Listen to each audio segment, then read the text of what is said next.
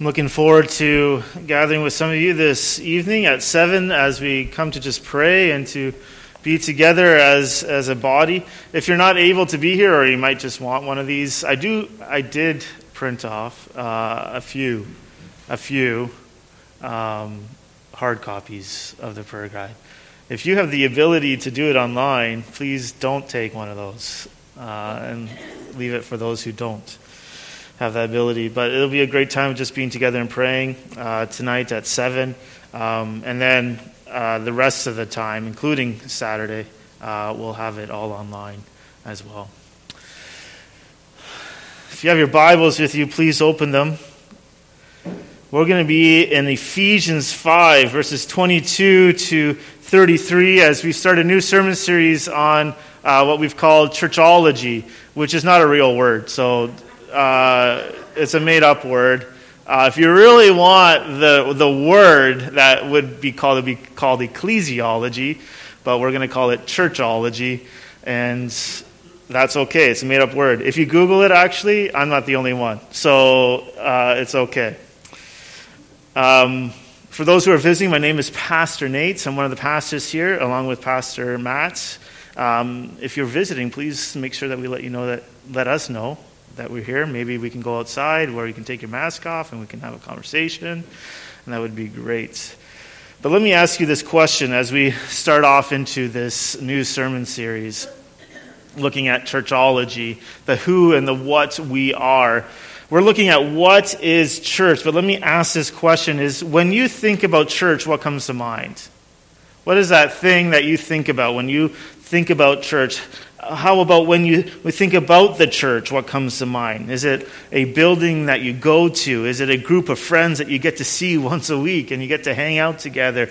Is it a time when you sit and listen to some guy talk for like 30 minutes or 40, maybe longer, uh, depending upon how. I'm going to do this, depending upon how we feel the Spirit of the Lord is working. How about that? Oh, yes. No one's going to lecture me later today. And, and you're not going to a restaurant, so it's not like you're waiting for anything. But if you have your open your Bibles to Ephesians 5, and, I'll, and, and we'll get there. But first, we need to understand something when we're looking at this part of the letter that Paul has written to a specific local church in a city called Ephesus. And as we think about that, uh, we need to understand that in the Bible, there's two ways of using the word church. There is a universal sense, the universal church, which includes, includes everyone that God has called to himself. But also within the Bible, we see a local church, which is why Paul writes to a specific church in a specific city. So there's a specific group of people there. But as we look at this section, we need to have some context of what is going on. And the Apostle Paul is finishing off how, or starting off, how Christian family is to work and is addressing each aspect of what the family is to look like in a Greco Roman society, but also in our Christian lives itself. And he starts off chapter uh, 5 with this Therefore, be imitators of God as beloved children and walk in love as Christ loved us and gave himself up for us, a fragrant offering and sacrifice to God. That is really the context, which means this, that our lives, if you call yourself a follower of Christ, every aspect of your life is to exemplify Christ and what he has done for you through the saving work that he did on the cross. Marriages are to exemplify church relationships with Jesus.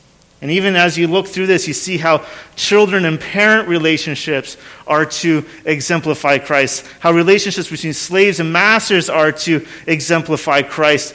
So this is all this is all wrapped up into this context of walking in love. So, indirectly, we are talking about marriage in this passage, but really, all that Paul talks about comes out of the relationship that Jesus has with his church. Every other relationship that you see here is wrapped in that context of what Christ has done for his church, and that's why we're going to be talking about that. So, if you have your Bibles, Ephesians 5, verses 22 to 33 says this. Wives, submit to your own husbands as to the Lord. For the husband is the head of the wife, even as Christ is the head of the church, his body and, his, and himself its Savior.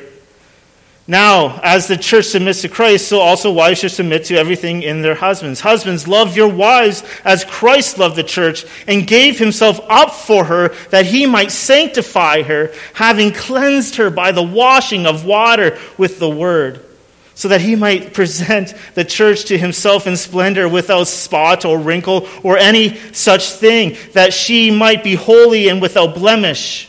In the same way, husbands should love their wives as their own bodies.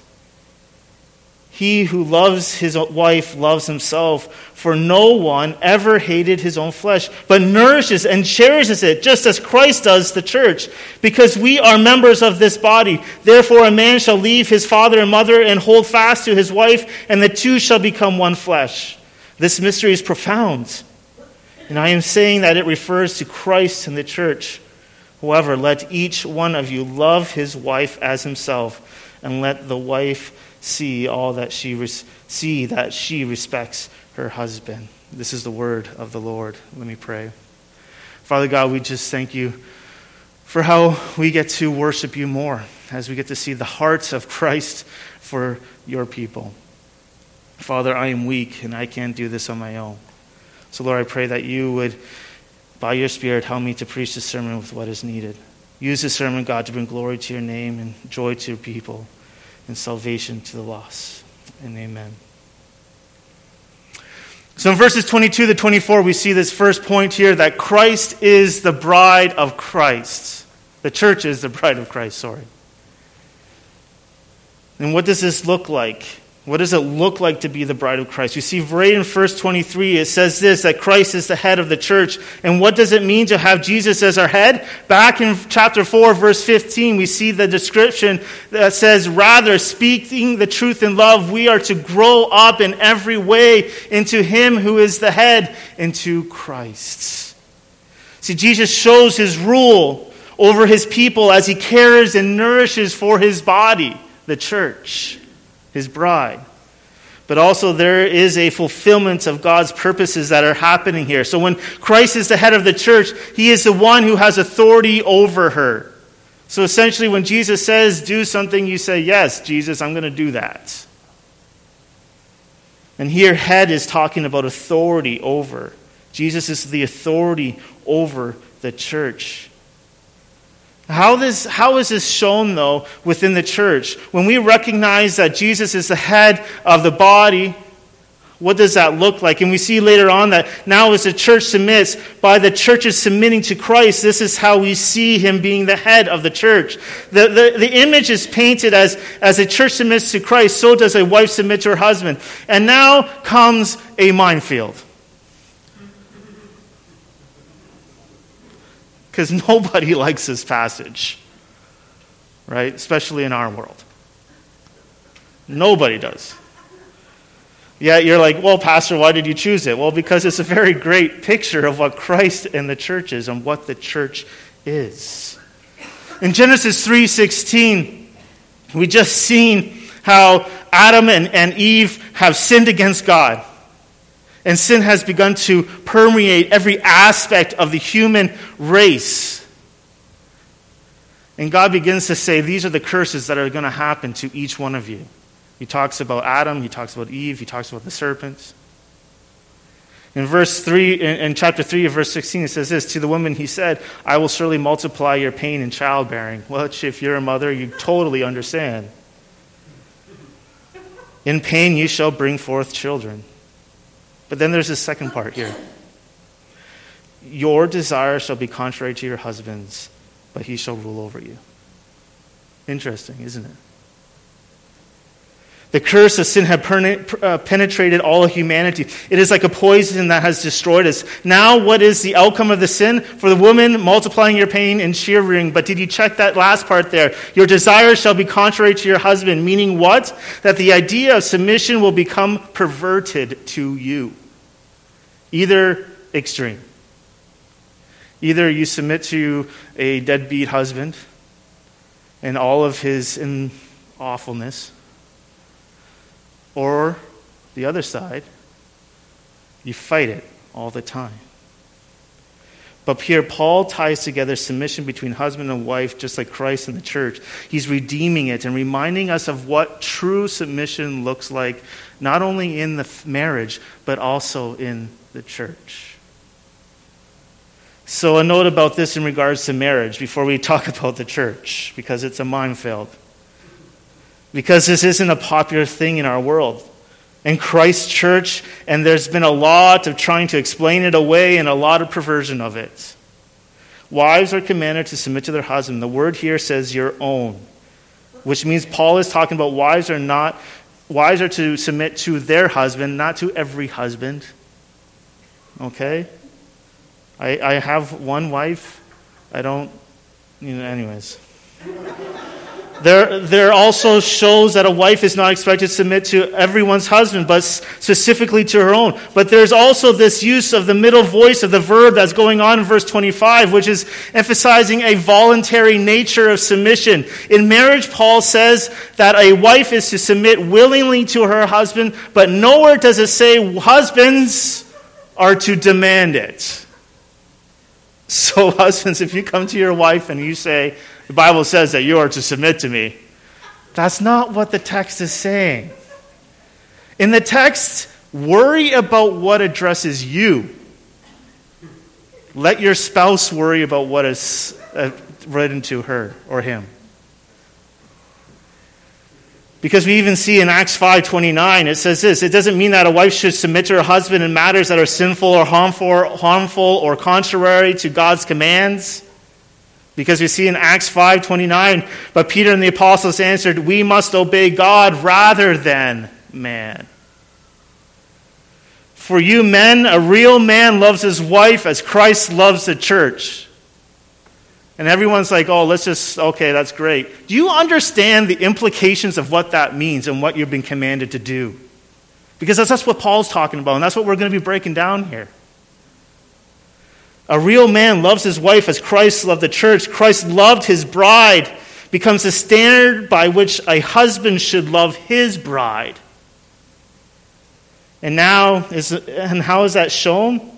We see later on, he gave himself up for her. His love was self initiated and self sacrificial. The parallel, however, should not be pressed. A husband should be like Christ with his self sacrificing love, but he does not die in her place, okay? Jesus is the only Savior. Only Jesus can save. Nor does the husband sanctify or cleanse her. He should, however, be willing to sacrifice everything to protect and to care for his wife. So, potential wives, that's the man you're looking for. Nothing shorter of that. That is the standard. If you're looking for a husband, that is the man that you are called to look for. One who loves you as Christ loves the church if you're a Christian. That's the standard.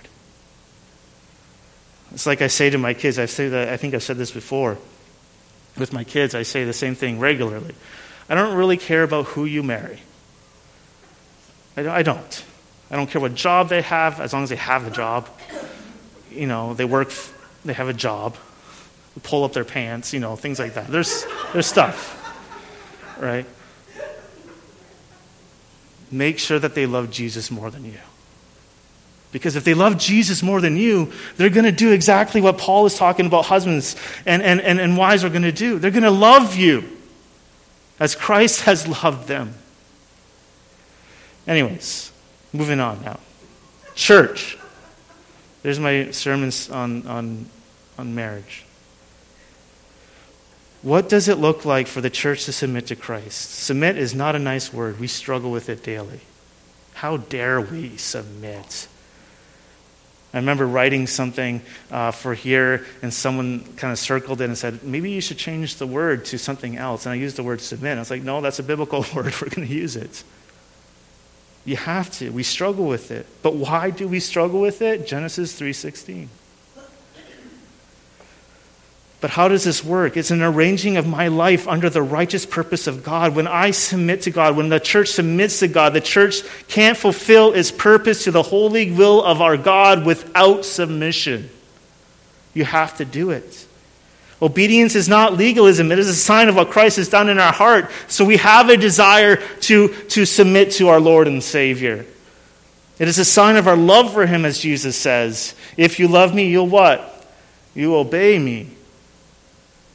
And we come along and say, oh no, obedience is legalism. Well, Jesus used the same word. So, how does this work? How does the church submit? The church does not submit to Christ by singing a little softer, exercising intelligence a little less, or seeking to be a little influence in the world. Rather, she is called to arrange all of her energies and abilities under the grand purpose of our glorious Savior. To do any less is not submission. To not give God our best is, is not submission. Every gift, everything that God has blessed us with is to be aligned with the very purposes of God for our lives, which is what? To go and make disciples of all nations, baptizing them in the name of the Father, Son, and the Holy Spirit, teaching them to obey all that I've commanded. So to do less is not submission, it's actually disobedience.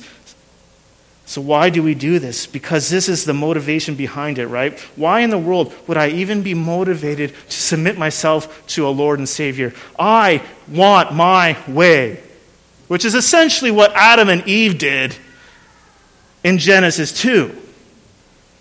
And what the whole uh, Bible is written about how God works against. Why do we do this? Because of this next part here, because Christ is the church's Savior. He is the one who saves the church. Jesus' headship over the church is shown by his love for her and gives himself up for her. When it comes to marriage, this has these massive implications again for husband's behavior as the head of the wife. This isn't a domineering relationship. Jesus has given himself as a sacrifice to his bride, and in turn, the bride gladly submits to her groom. God didn't meet us halfway. He refused to hold back, cautious assessing of our worth. He doesn't do that. That is not his heart. He and his son took the initiative on terms of grace and grace alone in defiance of what we deserve when we, despite our smiles and our fake civility, all of the makeup that we could possibly put on to cover up all of our ugliness, we were running from God as fast as we could, building our own kingdoms and loving our own glory, lapping up all the fraudulent pleasures of this world, repulsed by the beauty of God, and shutting our, up our ears at His call to come home like a child, covering his eyes or his ears like a child, going, No, no, no, no, no, I can't hear you. Because if you're a parent, you've had that happen. It was then in the hollowed out horror of a revolting existence that the Prince of Heaven said goodbye to his adoring angels. And it was then that he put himself into the murderous hands of those very rebels in a divine strategy planned from the eternity past to rinse muddy sinners clean and hug them into his own heart despite their squirming attempts to get free and to scrub themselves clean. Christ went down into death while we applauded. We couldn't have cared less. We were weak. We were sinners. We were enemies. It was only after the fact, only once the Holy Spirit came flooding into our hearts, that the realization swept over us. He walked through my death. Why do I submit to Jesus Christ as my Lord and Savior? Because He saved me.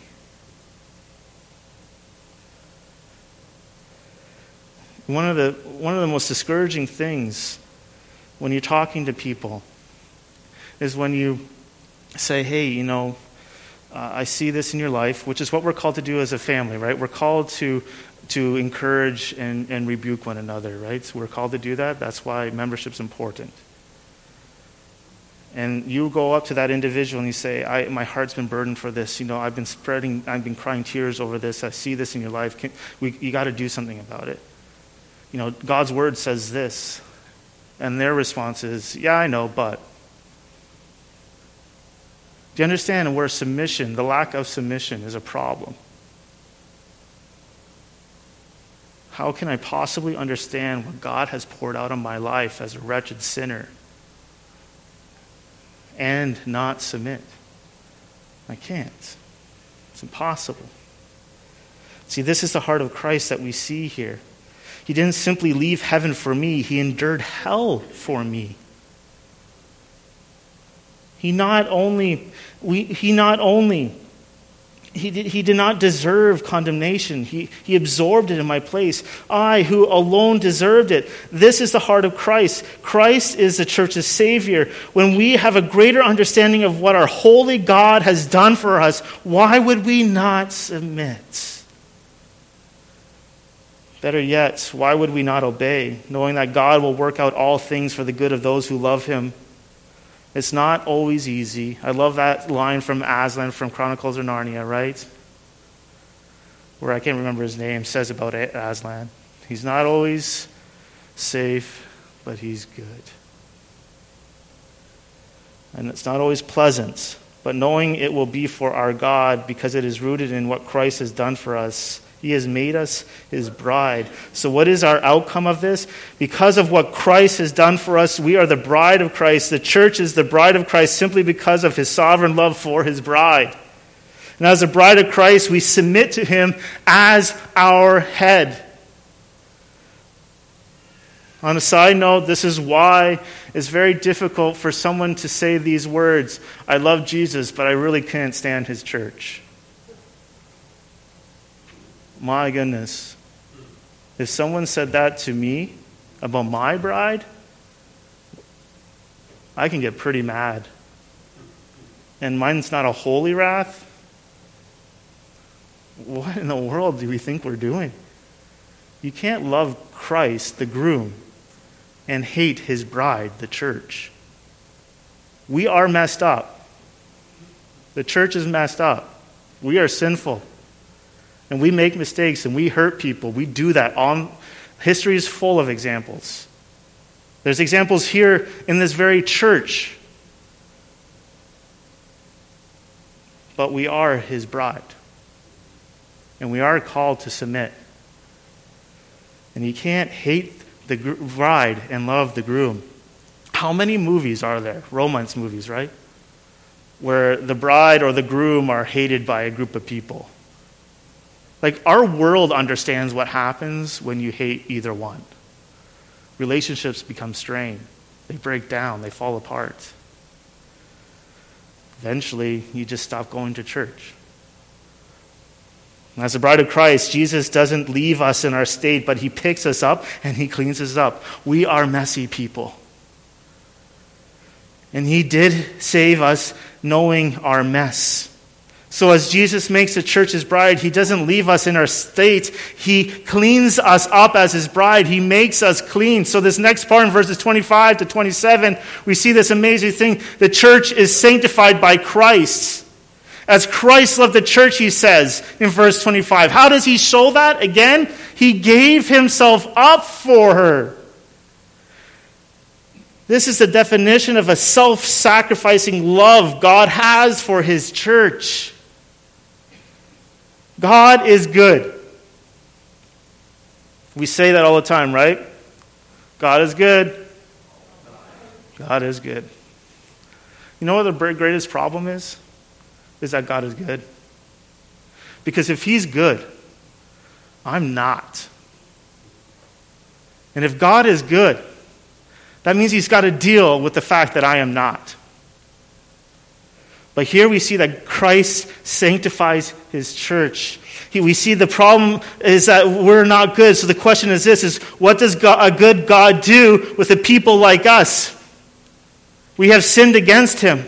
The Bible says that we have all sinned and fallen short of the glory of God. We are not good. There's no part of you that is. Any concept of being born good, you're not a parent is out the window. You have rebelled against him. God is righteous. And if God is righteous, he can't just pardon Sin has to be dealt with. The rebellion needs to be squashed. The rebellious needs to pay for the rebellion. So, where does this leave you and me? We're all damned outside of Jesus Christ. The Bible says that we are objects of God's wrath because of our sin. There has to be a payment for that sin. Rebellion from a righteous uh, rebellion from a righteous and just God. But God doesn't leave it there because he is merciful. He can't sacrifice you can't sacrifice one attribute of God for the sake of the other, okay? You can't.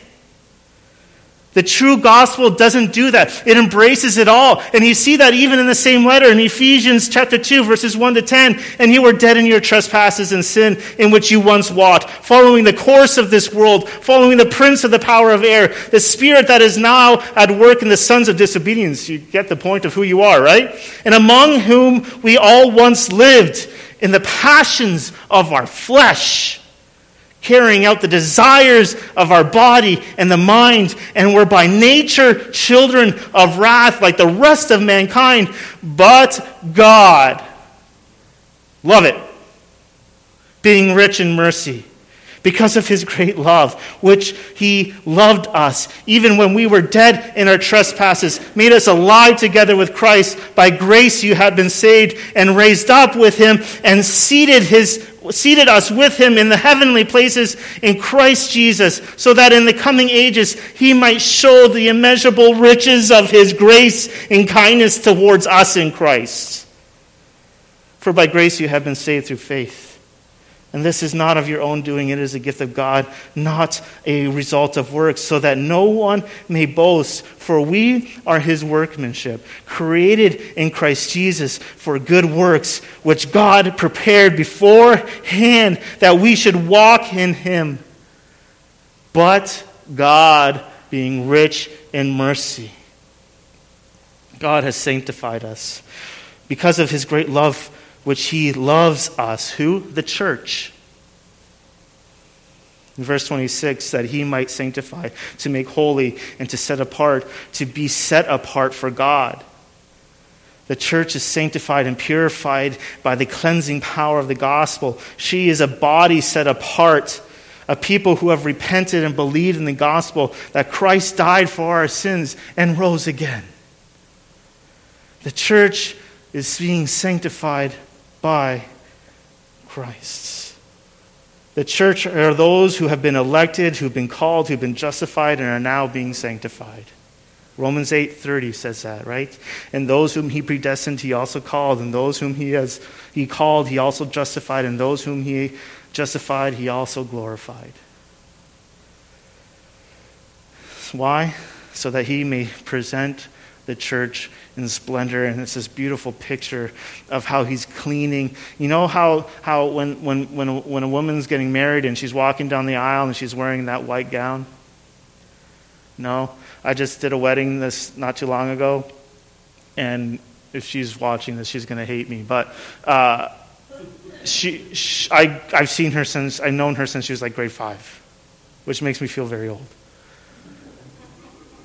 But here I am, I'm looking at her walking down the aisle, and I see her future husband just beaming. Like, oh my goodness. I was so happy. And I'm looking at her going, A, I've never seen her wear a dress like that. And B, I don't know if I've ever seen her wear makeup. Right? Christ comes and he cleans up his messy church and, and, and, and presents her and presents her with all of that beauty, cleaning her up. So, what is the outcome of what Christ has done for his church? And here's the point Who is the church? What is the church made of? The church is the body of Christ made up of individuals who have been bought by the precious blood of Christ, who are being sanctified, who are being cleansed. The church has been bought by the precious blood of Jesus Christ. She is now his. Hence why we also submit. Practically, here, how does this come through? If I truly understand, as a church, as a body, as Knollwood Baptist Church, if we as a group truly understand what God has done for us, that He has sanctified us, that He has cleansed the dirt that is in our life, how should we treat others who may not look as clean as we do? A proper understanding of the gospel does change how we treat others. It has to. Ray Ortlund says this to his church every once in a while. Actually, he's retired now, but down in Nashville, Tennessee, he says this to all to all who are weary and need rest. To all who mourn and long for comfort. To all who feel worthless and, and wonder if God cares. To all who fail and desire strength. To all who sin and need a Savior. This church, may Knollwood Baptist Church, open wide her doors with a welcome from Jesus Christ ally of his enemies, the defender of the guilty, justifier of the inexcusable, the friend of sinners. You see how a proper understanding of what God has done for us changes how we treat and interact with others.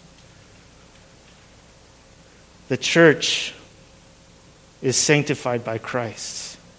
The church is the bride of Christ who is being sanctified by Christ. And the church, finally, in verses 28 to 33, the church is loved by Christ.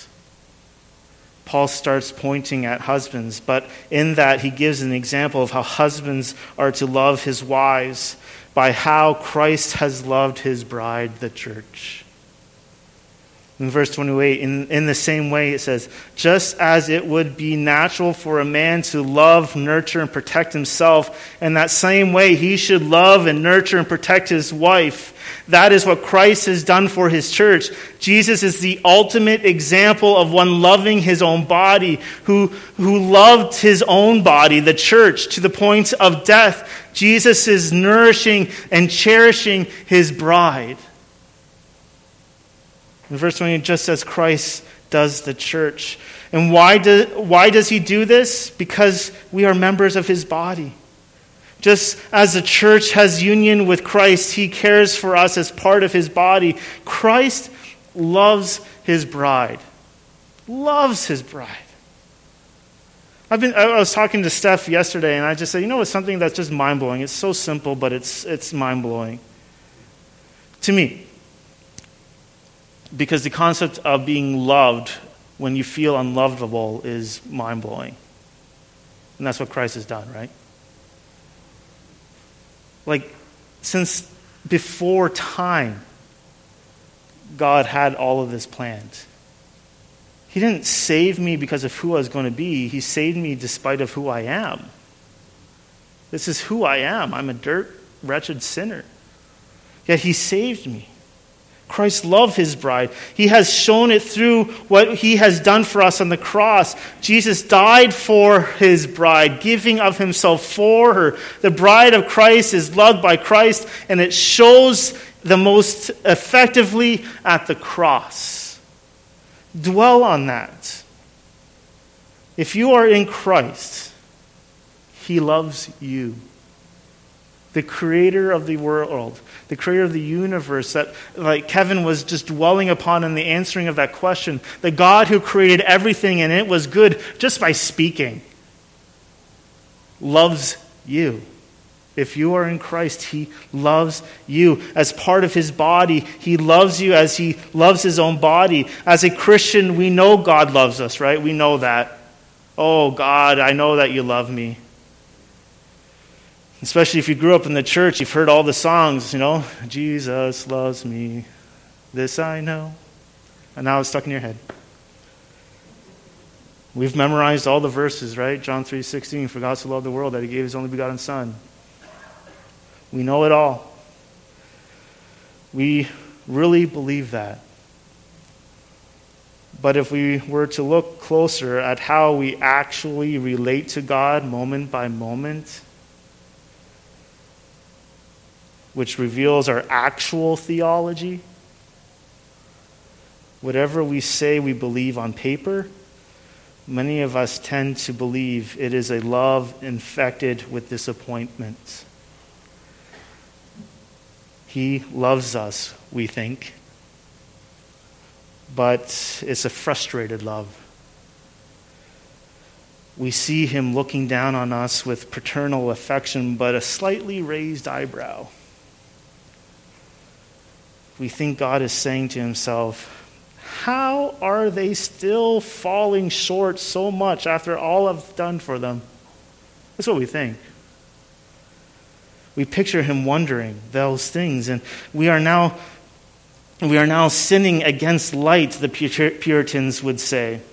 We know the truth, and our hearts have been fundamentally transformed, and still we fall, and the shoulders of our soul remain dropped in the presence of God. Once again, it is a result of projecting our own capacities to love unto God. We do not know his truest heart. If someone says to me, I love Jesus, but I don't love the church, again, it doesn't make much sense. But we got to understand this for God to cease to love his own, for God to stop to love his blood bought bride with all of her messes, God would need to cease to exist. Because God does not simply have love. 1 John 4:16 says he is love and the death of Christ for us sinners, God intends to give his love for us beyond question. Why is it that we are so anxious all the time? Why is it that we doubt the love of God that he loves his very own? Why do we sink into the merry depths of depression? You and me, we need to be reminded of what the church is. The church is made up of individual sinners who have been called together because our groom has redeemed us, knowing our dirt. The felt love of Christ really is what brings rest and wholeness and flourishing and what often people say shalom. That, ex- that existential calm that for a brief gospel saying movement settles over you and lets you step in out of the storm of your worky, worksness. He loves us because he sovereignly loves us. He lo- saved us knowing exactly who we are. And what does it mean to be loved by Christ? I love Spurgeon's quote, which you can't really read, but if you want it, I'll read it for you. Yeah. Christ loved you before all worlds, he says. Long ere did uh, long ere the day star flung his ray across the darkness before the wing of angel had flapped the unnavigated navigated ether before aught of creation had struggled with the womb of nothingness god even our god had set his heart upon all his children. Since that time has he once swerved has he once decided? Has he once changed? No. Ye who have t- tasted of his love and know his grace will bear me witness that he has been a certain friend in uncertain circumstances. You have often left him, he has never left you. You have made many trials and troubles. Has he ever deserted you? Has he ever turned away his heart and shut up his bowels of compassion? No. Children of God, it is your solemn duty to say no and bear witness to his faithfulness. This is a love that go, doesn't go away. Jesus never stops loving his blood bought people. What is the church? The church is loved by Christ. When you sin, do the hard work of repenting. Rehate sin over again. Be active at murdering the sin that's in your life. Concentrate yourself afresh to the Holy Spirit and His pure ways, but reject that devil's whisper. Reject it.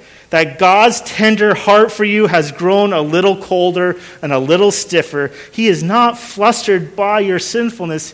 We learned a while ago that He is omnipresent and omniscient, which means He knows all the sin that you did and will do. Yet he loves you because he sovereignly loves you. If you are not in Christ, I don't know about you, but I needed to be reminded of this this week. If this is something that you long to know, If you are in Christ, open up your Bible and see the heart of Christ for sinners and sufferers like you and me. If you are not in Christ, you can know the love of God who took a bunch of misfits as his own bride, cleaned them up, and shows them every day how he loves them. Talk to Pastor Matt, talk to myself. Don't leave this place without telling, letting us tell you more about how we are overwhelmed by the sovereign love of God. The songwriter Frederick Martin Lehman has a great hymn that says it this way The love of God is greater far than tongue or pen can ever tell. It goes beyond the highest star and reaches to the lowest hell. The guilty par bow down with care. God gave his only son to win his erring child. He reconciled you and I, pardoned from sin. Oh, love of God, how rich and pure. It shall forevermore endure. How measureless and strong. The saints and angels song we sing, Holy, Holy. So what? Shouldn't have to do this, but so what? The church is the bride of Christ who has been bought by his precious blood. I grew up in the church, as many of you know. I grew up going to church, going to church. So let me ask you again. When you think of the word church, what comes to mind? When we say that, I think a better way of saying it might be by coming to church, we call it. Maybe a better way of saying it would be I get to gather with the church. The blood bought bride of Christ. And I get to come and I get to gather with them and be reminded from a week of being beat up in, in all sorts of different ways about who God is and what He has done for me through songs that we sing, through the word that we open, through everything, every aspect. The picture of Christ and His relationship to the church is how uh, our marriages are to be arranged. So, who is the church? The church is the bride of Christ who has been bought by the precious blood. That is manifested in the local church as this is a letter written to a specific church. It's only when we understand the gospel, when we understand who we are because of what Christ has done for us, that we will go out as sent people into a world telling other people about how a holy God has made a way for them to be reconciled to Him. So we go out like Paul, pleading with people, be reconciled to God, because we understand that we have been reconciled. The church is the bride of Christ who has been bought by his precious blood. Let's pray. Father God, we thank you for who you are and what you have done for us. We stand in awe of what you have done. Lord, remind us this morning, if we have heavy hearts this morning, God, I pray that you remind us of who we are in you. That we have been bought by the precious blood of Jesus Christ, that we are his bride that we have been that we are being sanctified and that we are loved. Lord, I pray that that would send us out into this dark world, that we may be lights. And amen.